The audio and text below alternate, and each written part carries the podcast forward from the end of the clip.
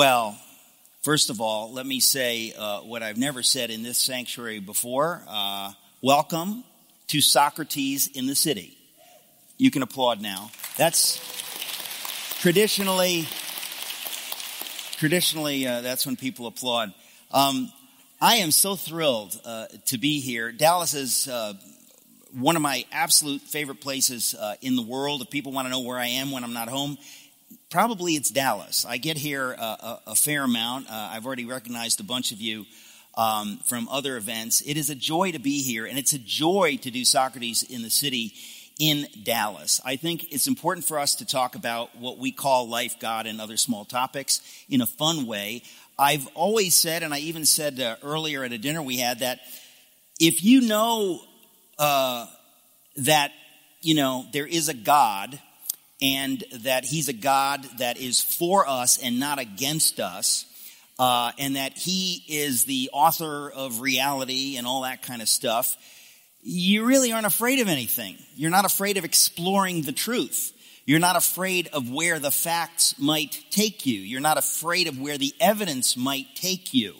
Uh, which is why it's my thesis that uh, science and real faith are friends, not enemies. They ought to be.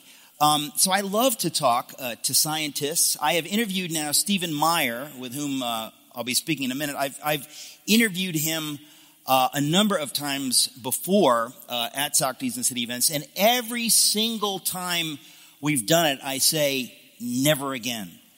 Uh, and then something happens, I forget uh, what happened, and then somehow we end up doing it again. Uh, every single time I say, I'm not, not going to do it again. And here, here we are.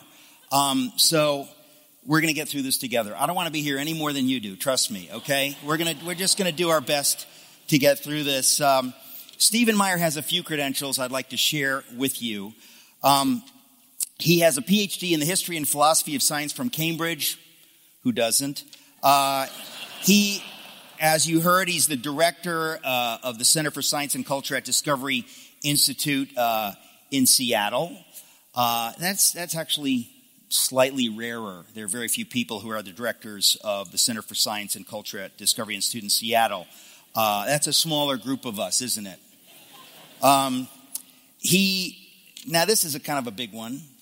He is one of the pioneers in articulating the theory of intelligent design in science.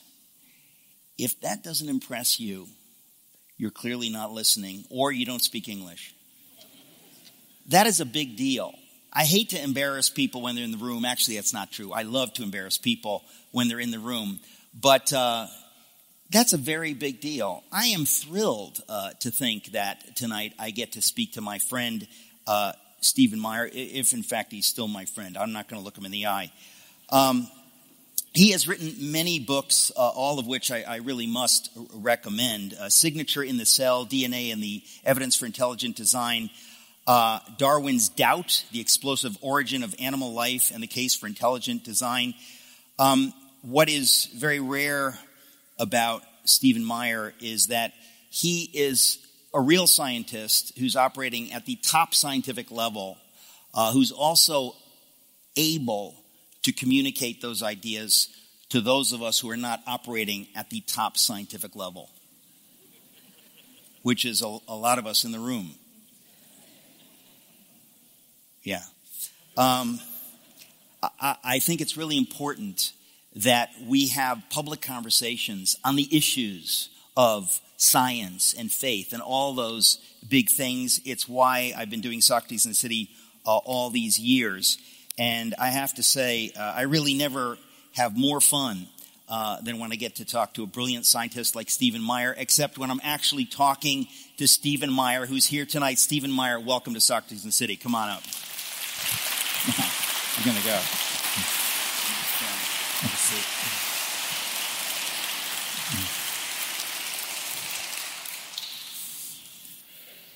After this, no more. Again. Okay, this okay. is it. Yeah. This is the last one.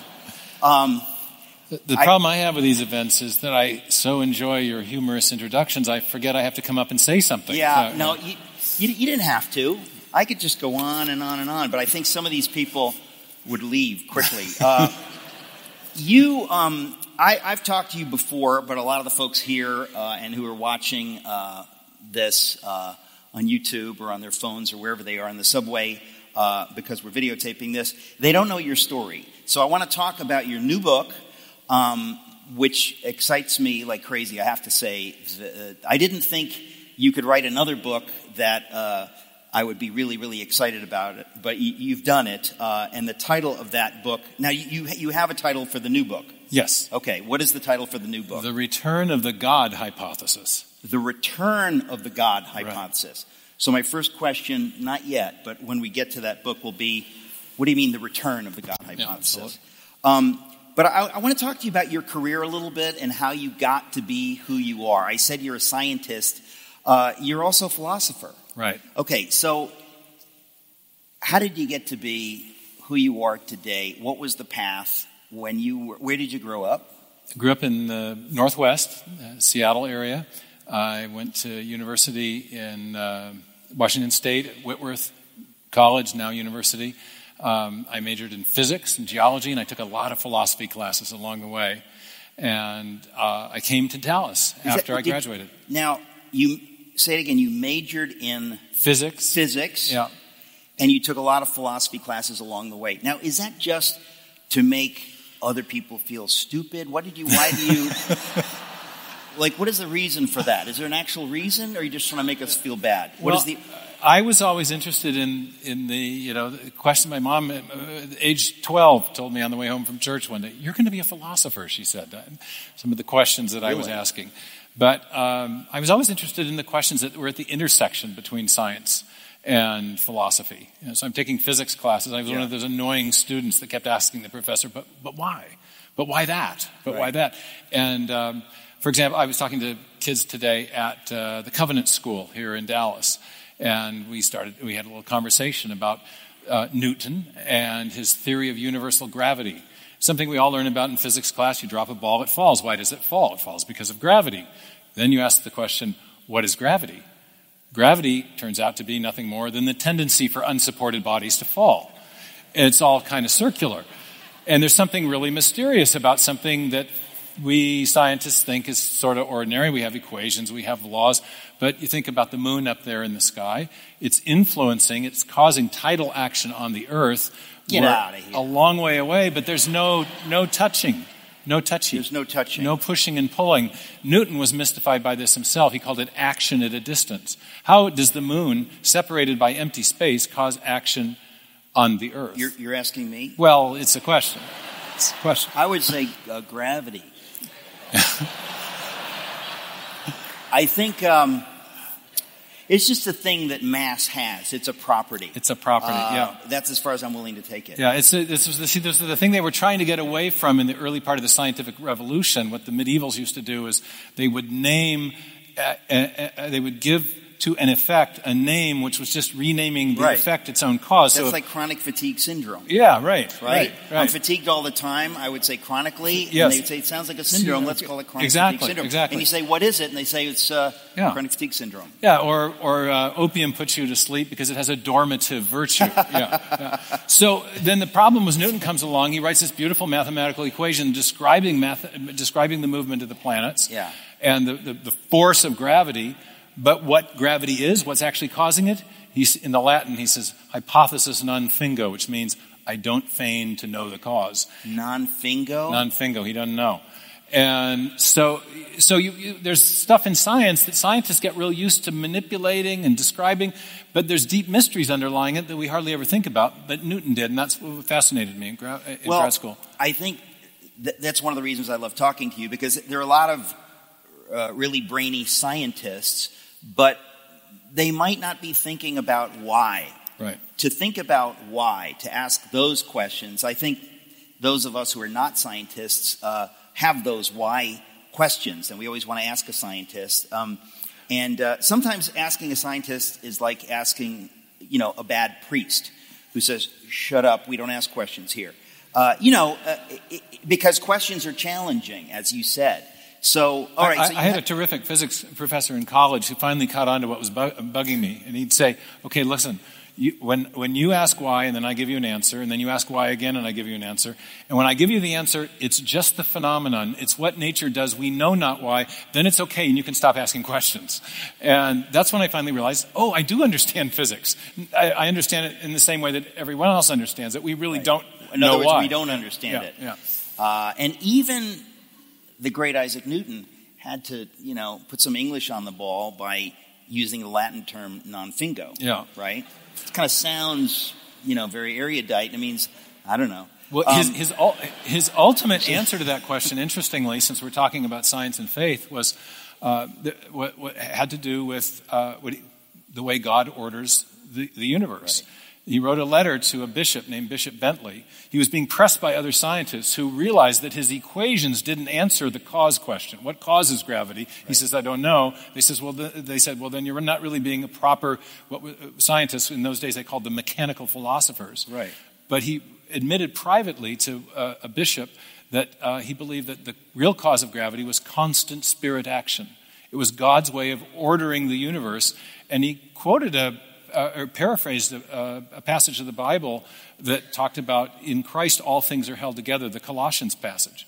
So he was a deeply religious guy who realized that some of these deep mysteries were not answered by materialistic cause and Right. effect, that there must be something that was beyond that, that Right. was, in fact, spiritual.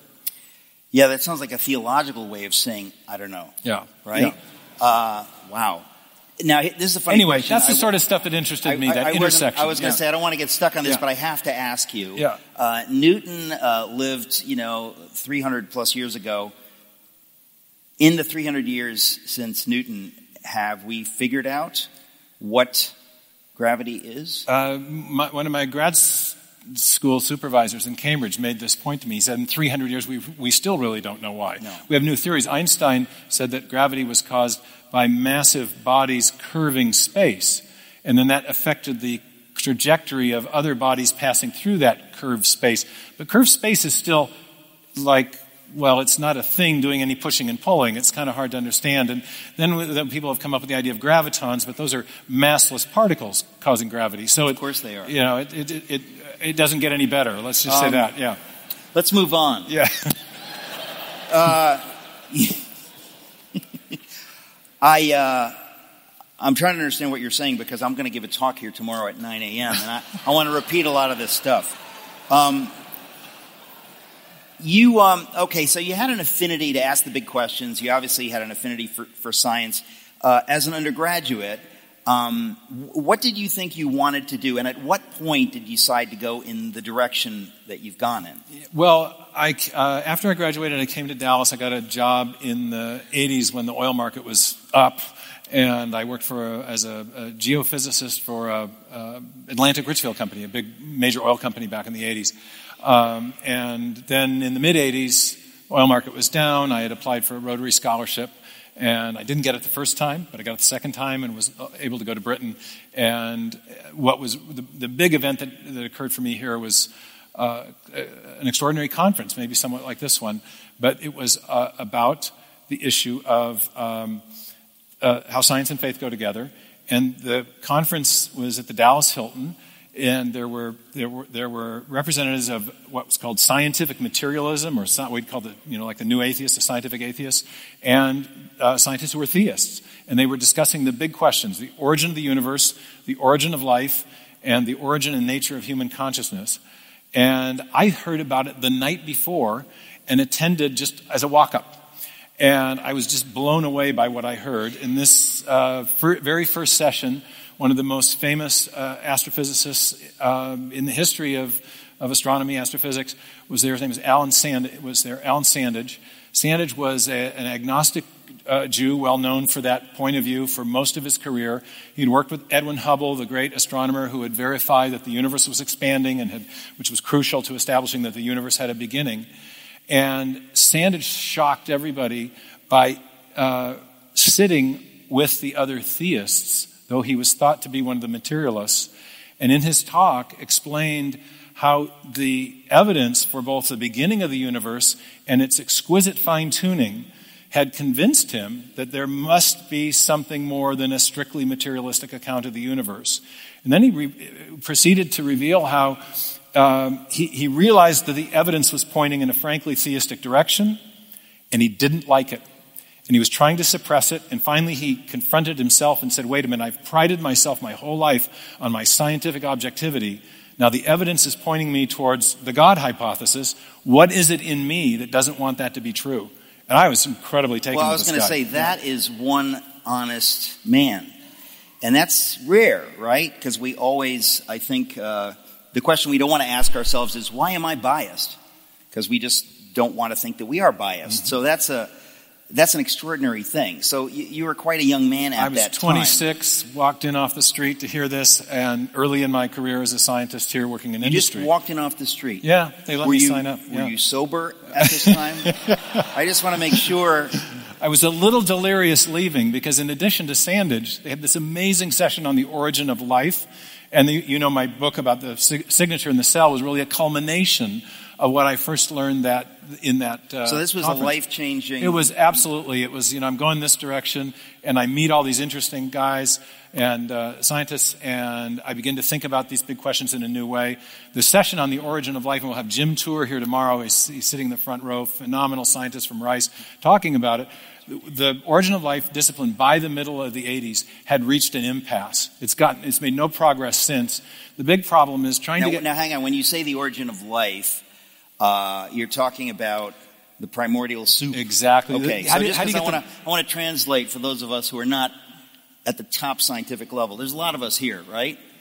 Uh, okay. So you're saying that in the mid '80s, um, there was how do we put this? They got to the point where people were scientists were understanding that even though they had been saying since the Miller experiment right. decades right. earlier, they'd been saying that there was this primordial soup and lightning struck, and the next thing you know, we chemicals arranged chemicals themselves and, and cells and whatever. Yeah. But you're saying yeah. that in the, in the mid '80s, suddenly they had gotten to the point of wondering why they didn't have evidence for this hypothesis. Yeah, like in Apollo 11, Houston, we have a problem, and the problem was the many problems, but the most fundamental problem was the discovery of the information bearing properties of DNA and the other large, what are called biomacromolecules right. in the cell.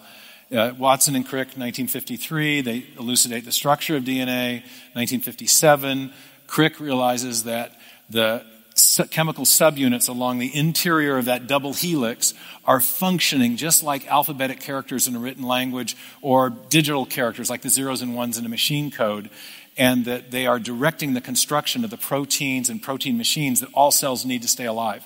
So you've got digital information directing the construction of the crucial components of living cells. And people begin to, this gets all elucidated in the, in the 60s, and people begin to reflect on this. And the origin of life guys say, well, to explain the origin of life, that means we have to explain this complicated information processing system. And that's where it got really sticky. Because no, getting, nobody wants to work that hard. No, no. I mean, how do you get chemistry to produce code? It turned out to be a really difficult problem. And I was, I first learned about this at this same conference. There was a leading origin of life researcher named Dean Kenyon, Stanford PhD, professor out in California. He'd worked at NASA. He'd had a best-selling uh, graduate level book on this called Biochemical Predestination. And at this conference, he disclaims his own book and explains that he has now become persuaded that there must be some kind of guiding intelligence responsible for the origin of life. He called it an intelligent cause. And there were three other professors on this panel who had just written a book called The Mystery of Life's Origin who were arguing the same thing. And I was working in industry, in geophysics, doing uh, digital signal processing, which was an early form of information technology. And I got absolutely fascinated with the idea that the, that the, the key to the mystery of the origin of life was actually information. It was code. And obviously that uh, that follows you through through your career, and we'll talk about that a little bit. But I, I um, so but just to go back, so so everything changes for you. So what what do you do at this point? You decide I want to get a PhD in what? Well, I was thinking of something at the intersection of science and, and, and philosophy. There's a field called the philosophy of science. Uh, Oxford and Cambridge have great programs in that area. I applied for a Rotary Scholarship here in Dallas, and I uh, was a runner-up the first year, um, and uh, actually to a, um, a, great candidate who was also a former Miss Texas. And uh, when I was feeling kind of down in the dumps about it, one of the Rotary uh, adjudicators said, "Well, don't feel too bad. She she was a great candidate academically, but she had some attributes that you did not have, my young. so, uh, other than strictly academic, he said, "Yeah, yeah, yeah." So he was referring to the baton uh, twirling yeah, yeah, competition. Yes, yeah. It's extraordinary because I know you're not good at that. Yes. Okay, so. Second year I got the scholarship. You get the scholarship. Go you go to Cambridge. And, and what are you thinking? I mean, you're getting a PhD, but where, where do you, what, what, do you want to do with that? Well, I had been, one of the guys that was at this conference uh, was Charles Thaxton, and he was working at a small think tank here in Dallas, um, which is, uh, was directed by Jon Buell, who is here in the audience tonight, who in some ways was, you know, ground zero for this whole concept of intelligent design. Charles was the lead author on this book, The Mystery of Life's Origin. And I was introduced to him uh, uh, in the aftermath of the conference, started meeting him in his office and talking about these issues. So by the time I got, actually got to England, I knew what I wanted to work on. I wanted to work on this origin of life question. Thaxton had the idea that, that it might be possible to make a scientific argument or a scientific case for the theory of intelligent design. And I got think, I wondered, was that possible? And to, to answer that question, I really needed to study the scientific methods that people like Darwin used to reconstruct events in the distant past. Because this isn't the same kind of science. It's not like going into the laboratory and, and uh, getting something to replicate itself under controlled conditions. You had to reconstruct what might have happened. And so I began to study Darwin's method of scientific reasoning and became convinced that that could be applied to the origin of life problem in a way that would, would support a design hypothesis. And at what point did you think, I've got something here? Well, I, the first couple years after grad school, I, was convinced that there was a method by which you could make this case. But there were a lot of other questions that had to be answered. For example, what do we mean by information? It has multiple definitions. And there's a mathematical definition that just mean is a measure of the improbability of a, of a sequence of, of symbols.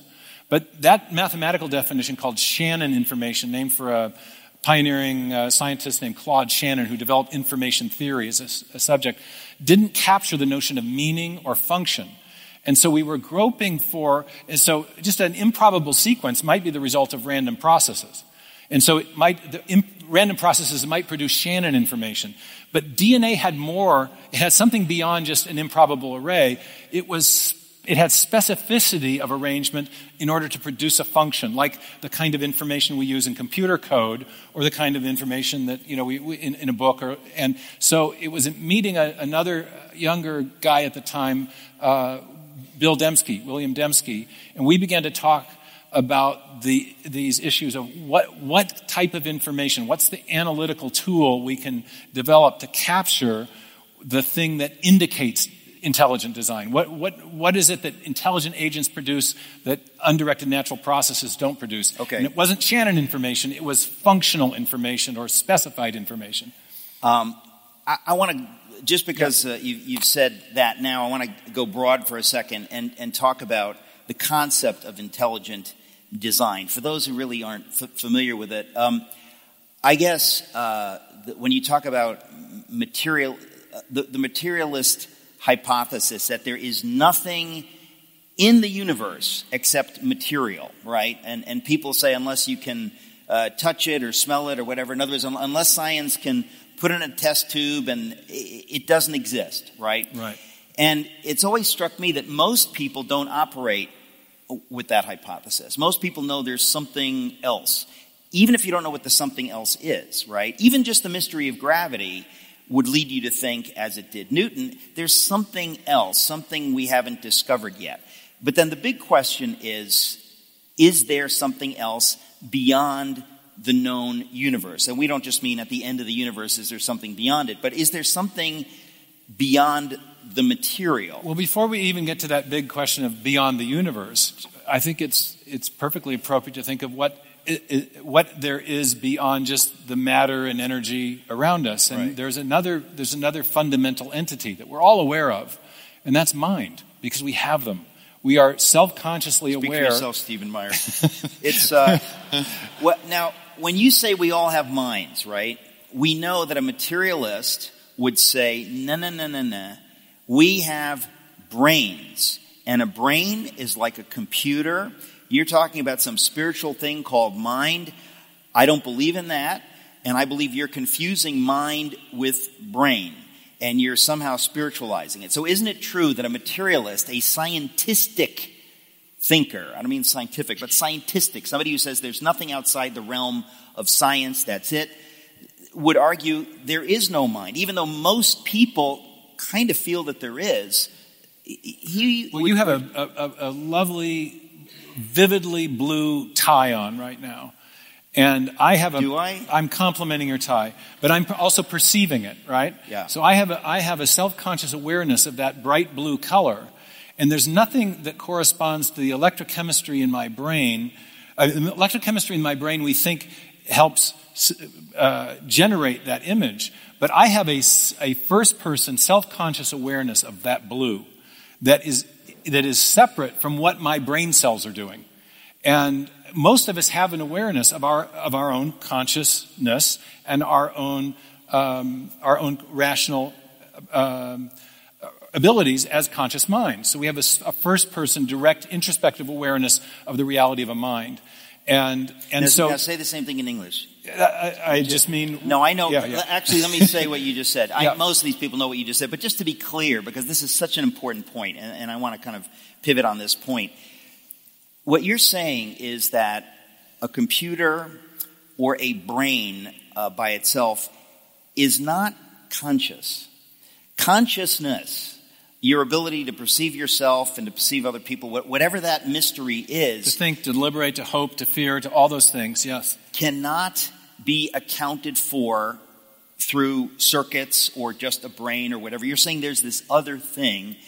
And I think most people would, would agree with you that there's this thing, whether it's consciousness or mind, there's something beyond just uh, some pink tissue in our skulls. And so then my question is, why do people uh, in in the scientific world today have this hard line? Others, why do they get upset at the implication that there's something beyond what science can tell us? Why is there this, even the idea that there's some kind of a problem between faith and science? Where do we where do we think that came from? Because that's, that's the question that we're really talking yeah, about. there's a, a, couple of ways to answer that. One is historically to look back in the late 19th century. There's a whole series of, of theories about origins that uh, suggest that undirected natural processes could account for anything, including, for example, the origin of life and the origin of new forms of life. Okay, Darwin. so the first issue here is Darwin you, you, get a, a, a, scientific materialist synthesis at the end of the 19th century, and then they codify the idea that if you're going to be a scientist, you must explain things in terms of undirected material processes? That's one way of answering your question. It just sort of, I mean, what you're saying is it just sort of happened. Well, there's an historical shift in thinking. In the period of, of Newton and Kepler and Boyle, right. they were all, they, they, made design arguments in their scientific work. This was part I mean, many of, of them obviously were devout Christians. They were, but they also thought they were seeing evidence of design in their scientific studies. Okay, so they, so yeah. so historically there was not a problem or a perceived problem between so-called faith or Christian faith and so-called science. But something the happened. one supported the other, and there was a kind of close connection between okay. the two. Where, so, on the contrary, yeah, yeah. they they supported each so other. So this was a shift in the late 19th century. A, a, a canon of method was established or, or uh, promulgated by you know Darwin and others and said if you're going to be a scientist, you must limit yourself to explain things by reference to material processes only. But there are so many things that we just look around us. We think of the information on a road sign or the computer code or many, many things around us we know are the product of, uh, of intelligence, of mind. Right. And this is the, the other way of answering your question. What happened? Why do people object?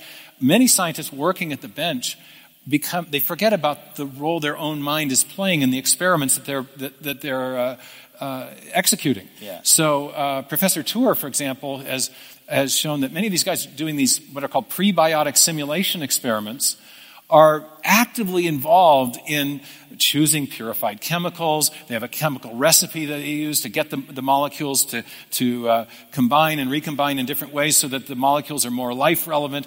But at every step of the way, this process is guided by their own scientific intelligence, and they just kind of forget that the mind is playing a crucial right. role. In other words, know. they're cheating. Well, it is a cheat if you uh, want to turn around. No, but I mean, of course, yeah, that's of yeah. course what it is. Now, James Tour is, is right here. Is he misrepresenting you, or are we okay? He's okay. All right. If he's if he misrepresents he's much better you, on this, and you'll hear him up. tomorrow. Yeah. All right. Is Marshall McLuhan in the audience? Uh, I guess um, everybody who cares about life, the meaning of life, we, th- we think about these things. And we think about how do we know what we know and so on and so forth. So, what you've just said, um, you know, most of us here grew up in a world where uh, the Miller experiment that said that life uh, was created out of the primordial soup with no uh, touch from God or anything like that. We all were taught this in schools, and it was accepted. And when in the 1980s there were questions about this, nobody contacted us by mail or phone and said, by the way, you know that thing that was on the test? Uh, we no longer really uh, know if that's true. We just wanted you to be clear on that. It's like a like product, you know, a recall on, on, on a car. they would have to legally contact you and say, by the way, you know, we told you he was the greatest car in the world. He could kill you. So, uh, that never happened. And that to me is interesting because that's how, as a culture, we process stuff, right? right? Like right. stuff gets out there. I was always taught that Darwin, um, you know, Darwin was right and the idea of natural selection, and we did this is how it all happened. No one ever contacted me to say, by the way, there are a lot of big questions that have come up.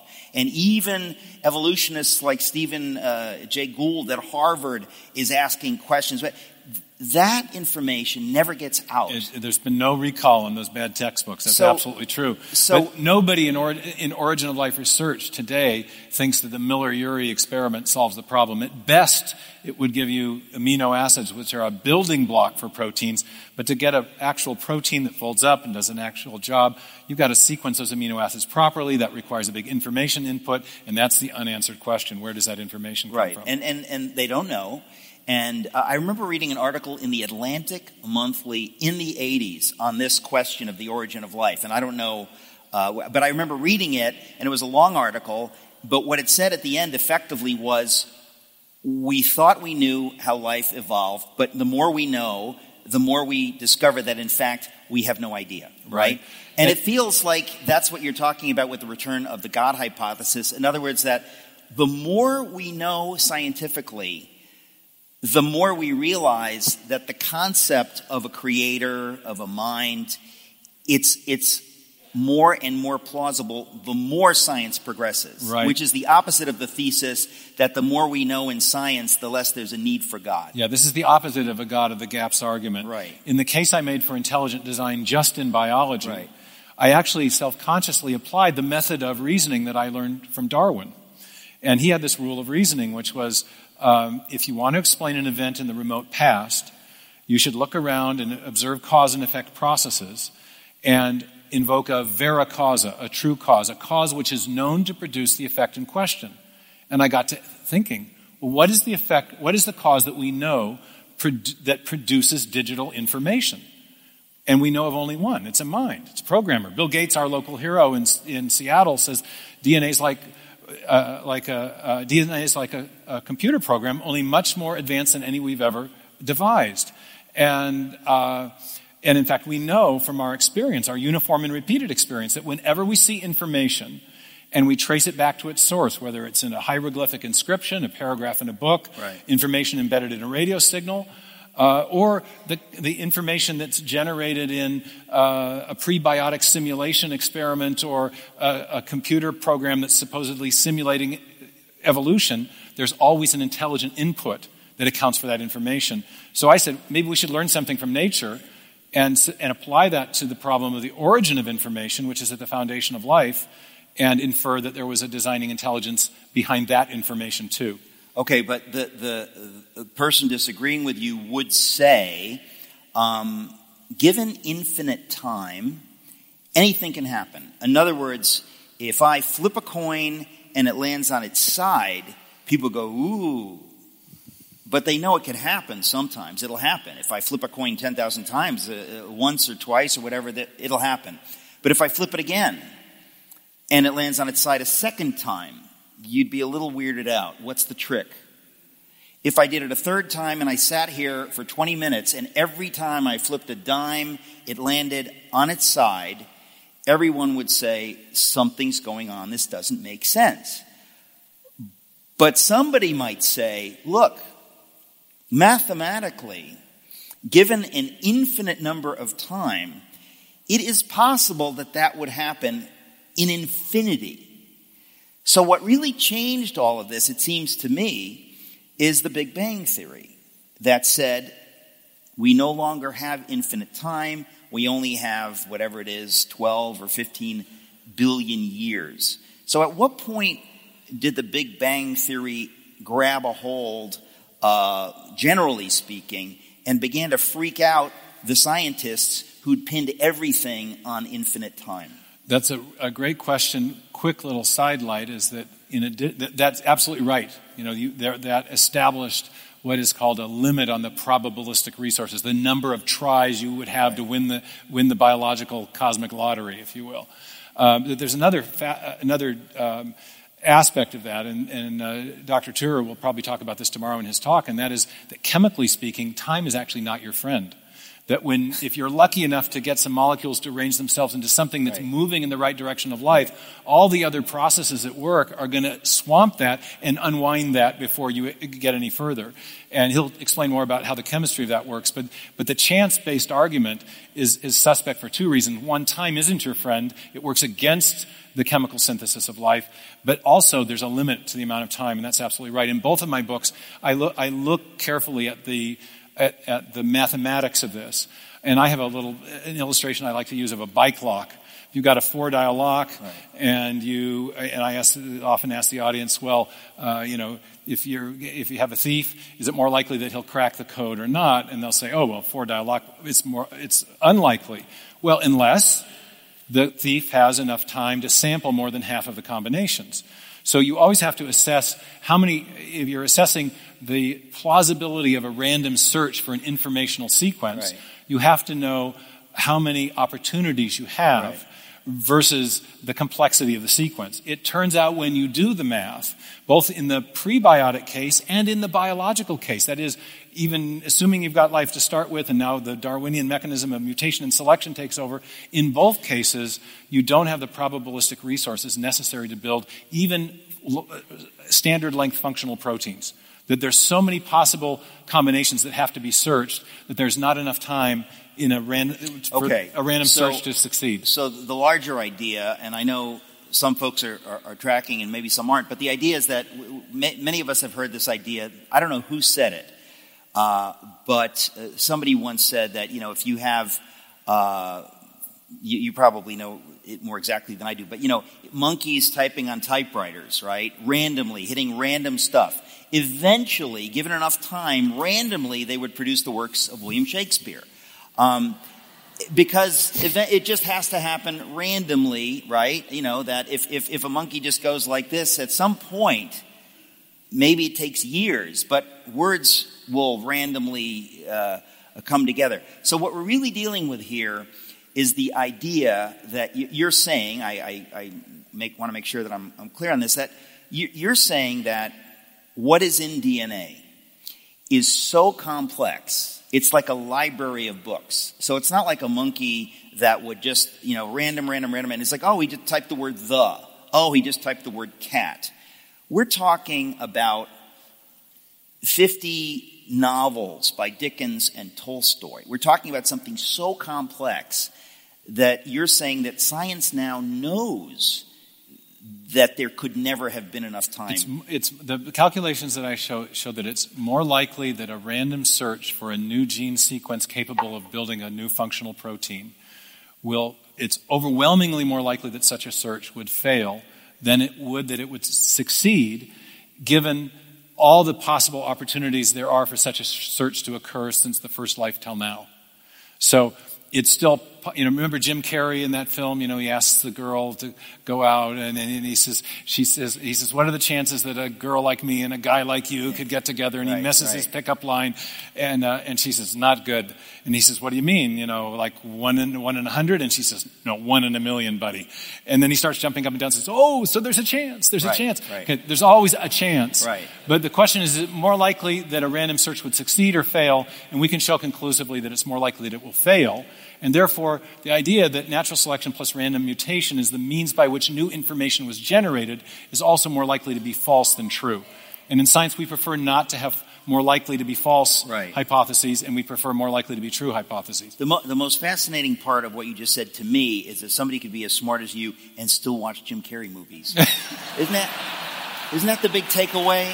That's the surprise. Um, it's incredible. Um, okay, so I have a question. Uh, your book is called "The Return of the God Right, Hypothesis." Okay, so to frame this, you have been uh, uh, one of the creators and proponents of this thing called intelligent design, which says the universe looks designed.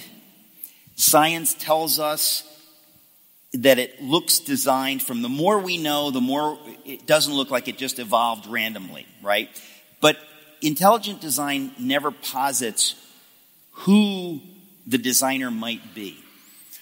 And that's why you have felt comfortable and others, Behe and Dembski, saying that it's science. We're just telling you what science tells us, and science tells us it looks designed. We're not telling you who did the designing. That's not our business. We're scientists. Is that reasonably accurate? Roughly, roughly the case. The theory of intelligent design, brief, brief definition, is the idea that there are certain features of living systems in the universe that are best explained by a designing intelligence as opposed to a purely undirected material process. Okay. Uh, in my writing about the d- design that we see in life, I have to this point not tried to make a case for the identity of the designer because it is a, there are two possibilities if you're just talking about biology. Life arises well after time equals zero, after the beginning of the universe. So it's at least logically possible that there could be some immanent form of intelligence, an, an intelligence in the universe that might be responsible for the evidence of design that we see in cells and, and, and animals and so forth. And I've never heard that hypothesis. I'm not kidding. Well, you know who's that's- actually proposed it is No. Richard Dawkins has, has, has mentioned this, and so so did once did Francis Crick. Um, Dawkins did it maybe in an unguarded moment when he was being interviewed by Ben Stein in the film Expelled, Right. And he suggested maybe it was a space alien or some some agent within the cosmos seeded life to planet Earth. Right. Crick actually wrote this up as a, as a semi-serious proposal in a book in 1980. He got so much pushback, he said, "I'm never going to talk about the origin of life again. Right. It's just too hard a problem."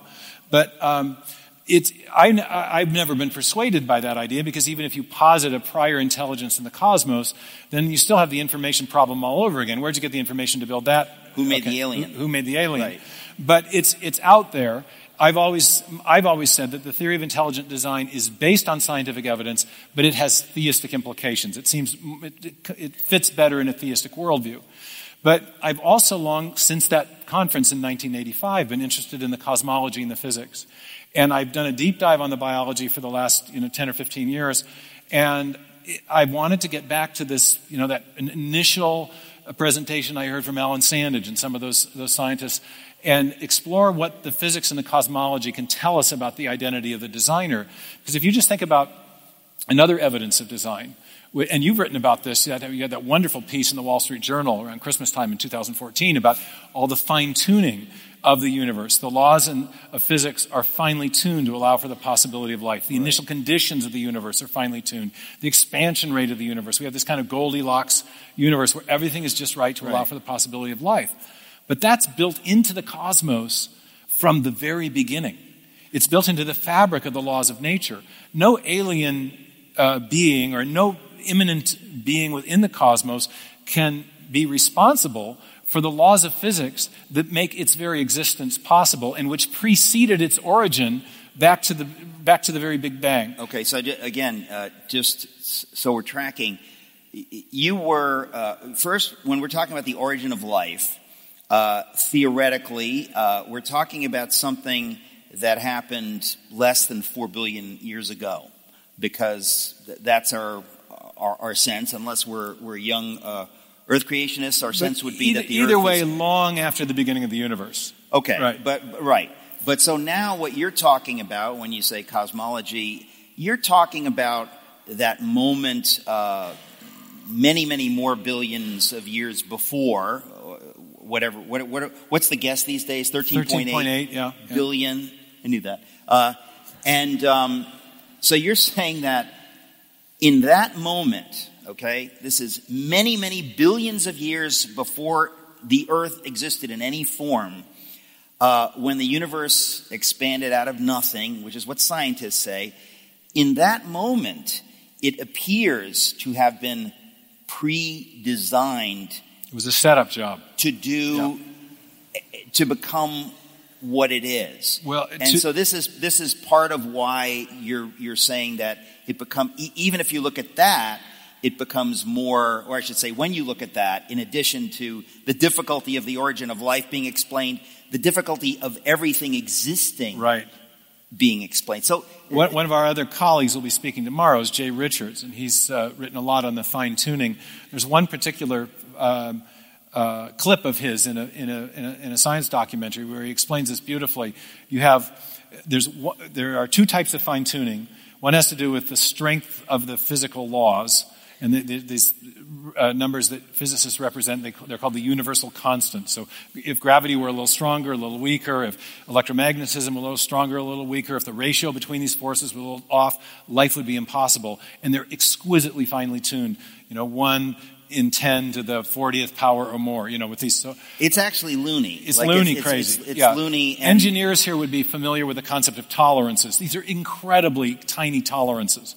But then there's another type of fine tuning which has to do with the, the arrangement of matter and energy at the beginning of the universe.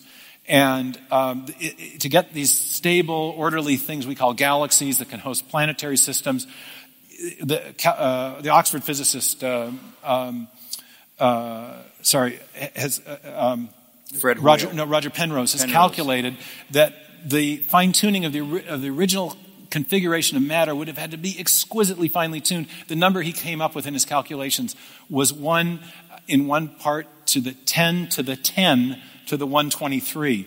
You, you can fill a universe with the zeros after that number. What? It's a, what they call a hyper exponential fine tuning. So, okay. And that, and that's, that's, that's like getting all the matter and energy in just the right place so it will unfold to make stable Okay. galaxies. So this is completely separate from the four constants. Right, being- that's a different issue, but those are also fine tuned. right. Well, I'll say. Uh, the, so, so, the- so the question becomes, Stephen, what does the scientific establishment do? In other words, I, I I made the case, and and I'll talk about it tomorrow morning, that the more science knows, the more painful it is to put forward the hypothesis that it just happened randomly. In other words, it becomes less and less and less and less and less and less possible to believe that it happened randomly. Now, that's the science. So, why doesn't the scientific establishment own up to that? Or what do they do with that? In other words, what you're saying, that they wouldn't necessarily argue with it. It's the conclusion that they Right. don't like. S- some of the physicists have definitely seen the design implications right from the beginning. One of the first physicists to discover a crucial fine tuning parameter was uh, Fred Hoyle, the famous astrophysicist, who was himself at the time a really, a really uh, committed atheist. And he discovered the, all the fine tuning parameters that were necessary to make it possible to build carbon in the universe, which turns out to be necessary to make, make long chain like molecules, which are necessary to make life. And he was so blown away with the, the, the precision of these fine tuning parameters that he said a common sense interpretation of the data suggests that a super intellect has monkeyed with physics as well as chemistry and biology to make life possible. Uh, and many this other is this is. Oh. the atheist admitted this. Right, and he, he in, near the end of his career, he's very much. I, I met him when I was in grad school, and he was actually very, very sympathetic to the intelligent design idea in biology by that time as well. Now I- he's, by the way, the man who gave us the term the Big Bang. well, as a, it was as a pejorative term, he was trying to ridicule it because he didn't want the Big Bang to be true because, as you said, it implied that there was a beginning to the universe and a creation Wow, of it. I didn't know that. So he was really all in the tank for scientific materialism. Right. But the fine tuning evidence just completely turned him around. There, and there are other, many other great physicists who have seen uh, that the fine tuning evidence, the most uh, commonsensical way to interpret it, the most natural way to interpret it, is that fine tuning requires a fine tuner. Right. But other, other physicists really dedicated to this scientific materialist worldview right. have posited alternative explanations, the most popular of which today is that the idea that there's a gabillion other universes out there, sometimes called the multiverse. So many, in fact, that it was, would be necessary at some point for some universe to get exactly the right combination of factors to make life possible. It's winning the cosmic right. lottery idea. And even I know that that's incredibly dumb. That that is, um, well, it's funny because sometimes, um, you know, uh, angry atheists, whatever, have used this term, the flying spaghetti monster, to talk about God and stuff. And I thought to myself, to believe that there is an infinite number of universes or, or some outrageous number of universes in order to explain why this one just happened to be perfect, right? It's, it's kind of like saying, like, if I have a, a, a lock with, with four, uh, what do you call it on them? You know, four clicks, yeah, four clicks or whatever it is. Yeah. I've got, I've got a lock like that, and somebody just walks into a room and just gets it just like that, and you say, well, there were ten thousand of those locks, and they were all random, and one of them just, you know, it just so happens that it happened to be the right one. I used to do this as a gag in my in my classes. I'd pass around a, a lock to illustrate why why does fine tuning trigger the design inference and I'd pass a lock around to the students and, and tell them that what I was trying to demonstrate was that, chan- that chance would be an implausible way of explaining the fine tuning. Because one way to represent the fine tuning is with a, set, a series of dials that are all set just right. right. So I'd pass the lock around to student one, two, three, four, five. I get to student six or seven, and the student would pop the lock open. And then, and the students would then start with catcalls and sort of hooting, like, aha, we showed you up, prof, see, see, uh, Chance can do it. But then invariably, someone in the class would say, wait a minute, was he for real? Was that a plant? Was that a setup job? And, and then they'd start to accuse me.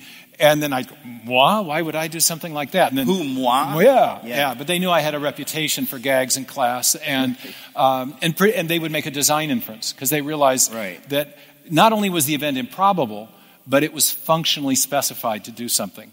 Well, and also the, the idea that we have an innate sense when something doesn't make sense, right? right? right. And and what we're talking about now, a lock with with with four of these dials, the universe, it's like a lock with big exponentially with billions and billions yeah. and billions and billions and billions of dials. Right. So you're telling us that the most um, uh, plausible, com- the, the most plausible explanation that scientists are making is that, oh yeah, um, there are an infinite number of universes. The reason I find that hilarious is that there is literally no evidence for that.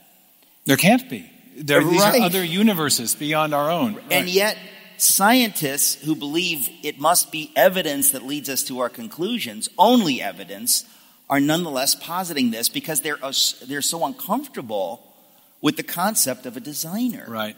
There's um, a wonderful physicist in Cambridge named John Polkinghorne who was one of the pioneers in advancing this uh, fine tuning design argument. Yeah. And in his wonderful British understated way, I got to interview him one time as you're doing with me. I wasn't nearly as funny, but uh, he said, uh, he said, Well, I, I don't say that the atheists are stupid. I just say that theism provides a more satisfying explanation. And, and there's, a, there's another reason for that, and that's, that I explore in my book in, in some detail. Because I take this multiverse yeah. hypothesis, I take it very seriously, take it on as, a, as an alternative explanation. But it turns out that in order for you to have a plausible multiverse hypothesis, you have to have some mechanism for generating all the other universes. If these other universes were just out there and they had no connection to us at all, right. then they wouldn't affect the probabilities in our universe. In order to portray them as the outcome of a giant lottery, there must be some kind of common cause, some universe generating mechanism that's responsible for all the different universes, all the proliferation okay, of now, now you're hurting my head, so you got to stop. Okay, I'm, right to, I'm almost uh, to the payoff. Okay. All right. Okay. okay, and everyone will get this. Okay. Turns out that the, me- the universe generating mechanisms yeah. themselves have to be finely tuned to produce new universes. Oh. So, in order to explain the fine tuning, you have to invoke a mechanism that requires still prior fine tuning. That that is hilarious. And that's why it is a not really great. That is absolutely theory. hilarious. But I, I just find it funny because it gets to the bigger question, right? We live in a world where it is assumed that there's a problem between faith and science. Right. And there are many people who believe that uh, the problem with faith is that science disproves it or something. I mean, people believed that in the 18th century when they knew like nothing. No, it's, it's now the opposite. It, it's it's Well- the, the committed scientific materialists or scientific atheists that are twisting themselves into pretzels Right. to formulate these speculative cosmological theories to get around things like the fine tuning or the evidence for a beginning that we've Yeah. had since the 1920s and i i with, the, with the Big Bang Theory. Well, th- I, again, this is what I just find so funny because, uh, y- you know, even I can see that it only becomes more difficult. Like something has happened, and who knew that this would happen? That science would inevitably point us more and more and more and more and more to the God hypothesis. You don't have to like it, you don't have to accept it, but you have to deal with it.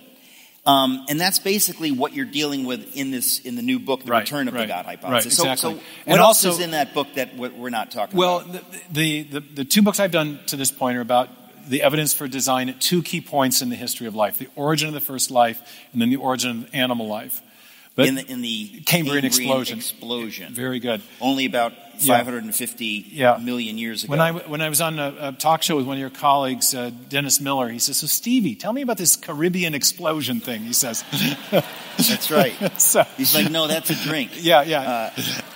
Um, But Okay, so- anyway, what I'm doing in, in, the, in this book, I, I reprise those biological design arguments, but then, then I say, well, let's look.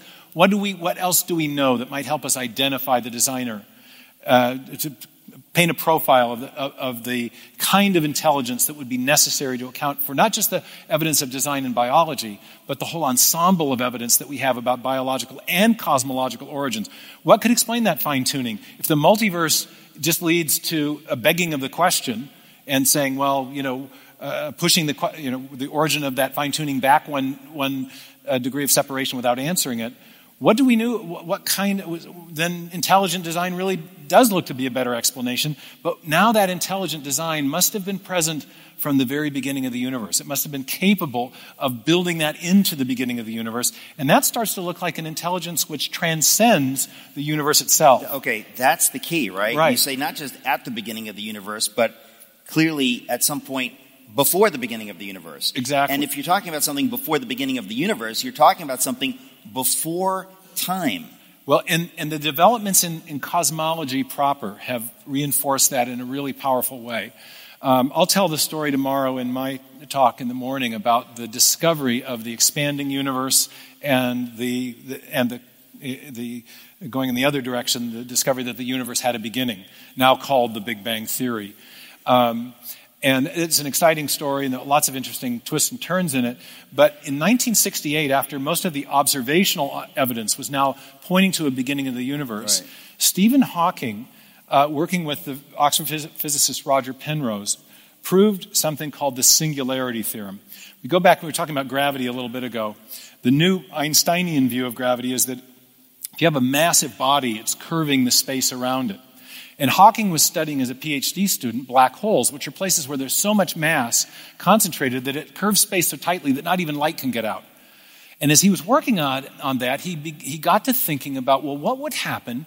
How does this apply to the whole cosmos? Because if the universe is expanding in the forward direction of time and matter is getting more and more dissipated, di- dispersed, in the reverse direction of time, as you back extrapolate, you get to the point where matter would be getting more and more densely compacted, space would be getting more and more tightly curved, matter would be getting more and more densely compacted, and the math showed that at some point in the, in the finite past, there would be a point where the curvature of space would go to an infinite corresponding to zero spatial volume.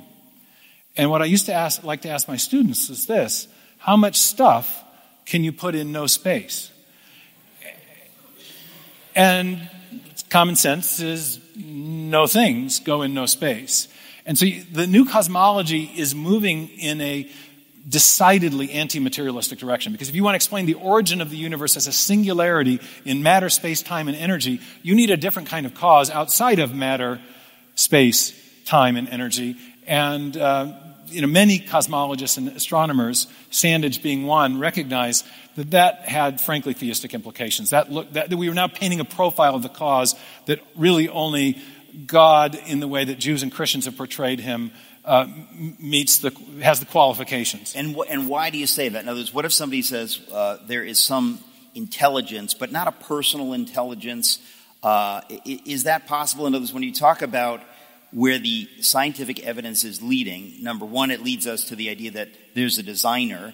But when you talk about the, the character of that designer or the, the, the identity of that designer, what is it exactly that's pointing uh, to that designer being the God of the Jewish uh, and Christian Bible. Well, by that, by, by that I mean a theistic creator who is transcendent and intelligent and active in the creation. So like not Zeus. Not, not well, not Zeus, not a space alien, not a deistic creator. Deism wouldn't explain the bio- evidence of biological design because a deistic creator only acts at the beginning. A theistic creator of the kind that is depicted in the Judeo-Christian scriptures acts at the beginning, but then is active in the creation after time equals zero as well. So what I do in the book is I look at the ensemble of evidence. From the Big Bang, you get transcendence. And you find this even in the materialistic theories, that they, they attempt to formulate some sort of other universes to account for what's going on in this one. That's a form of transcendence. Problem is, they end up begging the question as to things like fine tuning. Right. Um, so, but from the fine tuning, you, the, the, the most natural thing to infer from that is a designing intelligence. But that designing intelligence must be operating from the beginning. And so when you conjoin the evidence from cosmology concerning the beginning of the universe with the evidence from physics concerning the fine tuning of the universe, you get tr- a transcendent intelligence as, uh, as the, the, the best explanation, what would be necessary to explain the effect.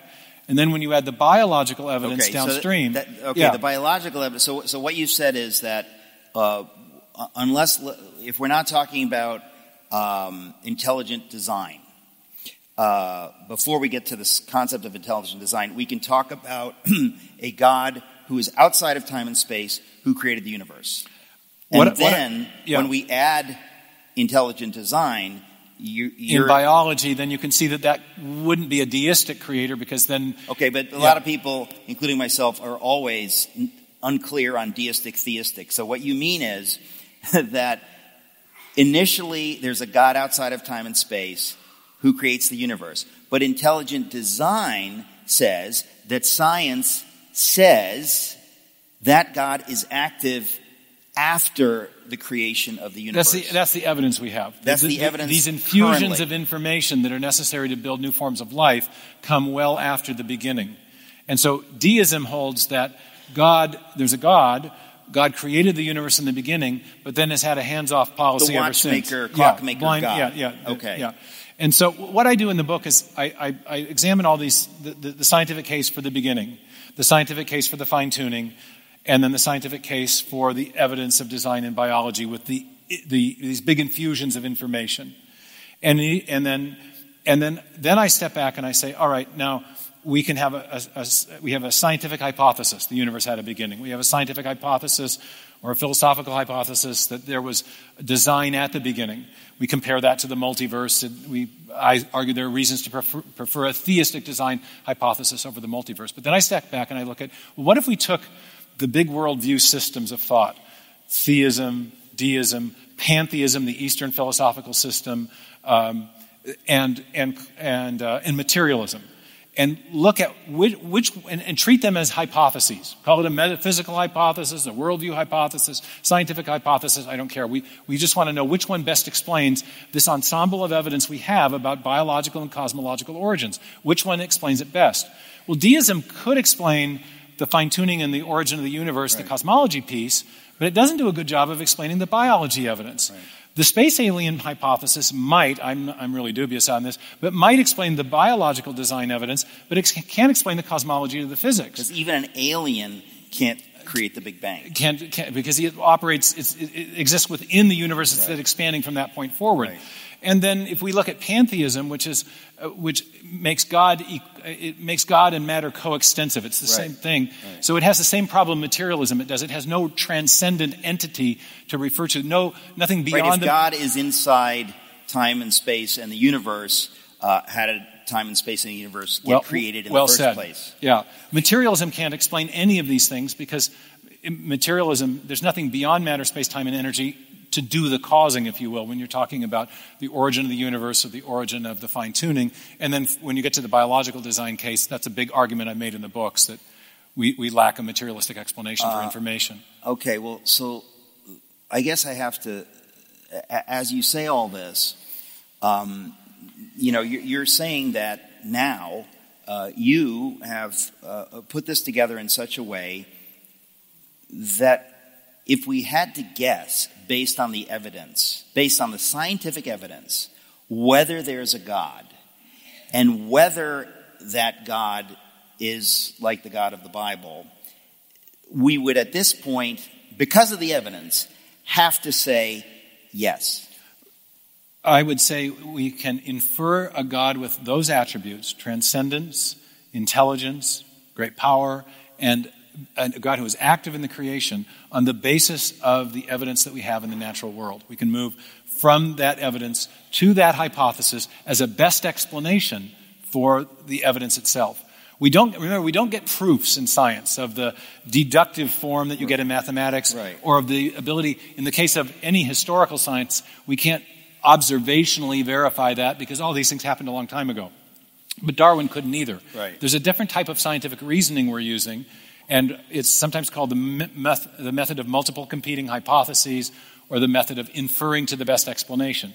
It's the method that Darwin used, and it's the method that we use first to make the case for intelligent design, and the, and the, and the method that I use to argue that the best candidate for that designing intelligence is actually a, a God who has the attributes that Jews and Christians have long affirmed I mean, but even taking it out of the realm of science, it's the method all of us use if in ordinary thinking, life. If we're thinking logically yeah, about right. is it this, this, this, or this? In yeah. a murder mystery, this is what you're doing. This is what our brains do.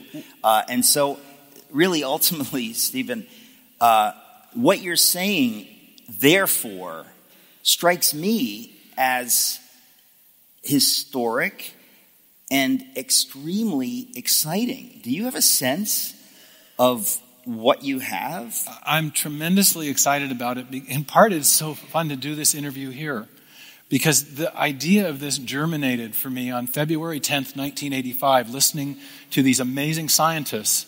And I, I realized I want to be part of this. And I, I, I took, because of my relationship with Charles Thaxton, who mentored me, I took a deep dive on this origin of life question. And it yeah. took me till 2009 to get that book out. And I had a lot of people asking, "Are you ever going to write that book?" Right. And but I've now had the opportunity to come back to this and pull all these threads together. And it, it's a little sense, just personally, in my life, a, sense that uh, my, my colleague Paul Nelson says, nothing goes to waste. And there's a sense that, yeah, all these side eddies, these great conversations I've had, uh, some of the tremendous the scientists I've met, the philosophers, the, the debates I've had with people on the other side of the, of the question, I know how they're thinking and I know what their objections are. And so in the book, I make the positive case and then I respond one by one to these, these objections. And I am excited. I, I do feel like the, that we've landed the argument in the right place. We're not, I definitely don't want to overstate this. This isn't a proof. Um, I do want to overstate. Yeah, but but uh, I, I do think if you stand back and look at this, the universe had a beginning.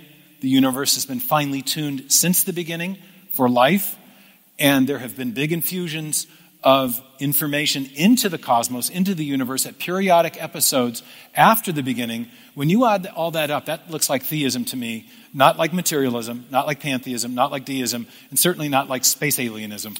And, and when I add up what you just said, it sounds like the return of the God hypothesis is going to be a huge bestseller. That's my hypothesis. Um, my final question is uh, Stephen Meyer, where can we get this lovely product? Well, right now it's available for pre-order on Amazon and a number of the other, uh, you know, online booksellers. So, I wanted to end yeah. with the tackiest possible question: Where can we get this fantastic product? Um, it is available for pre-order now. Yeah, right. Okay. And, and I know this since I'm an author sometimes. Uh, when you pre-order, they give you the best price between the day you order and the day it comes out. So if it like, and usually they drop the price, whatever. I didn't mean for this to be a commercial, but just so people understand, like they give you the best price for pre-ordering. Uh, Stephen, I am just like uh, flipped out excited. I was already excited, but to hear you go through this, I just feel like we're living in a really exciting it's time. really exciting. There's an historian of science, um, Frederick Burnham, who says that the God hypothesis is a more uh, respectable hypothesis now than at any time in the last 100 years.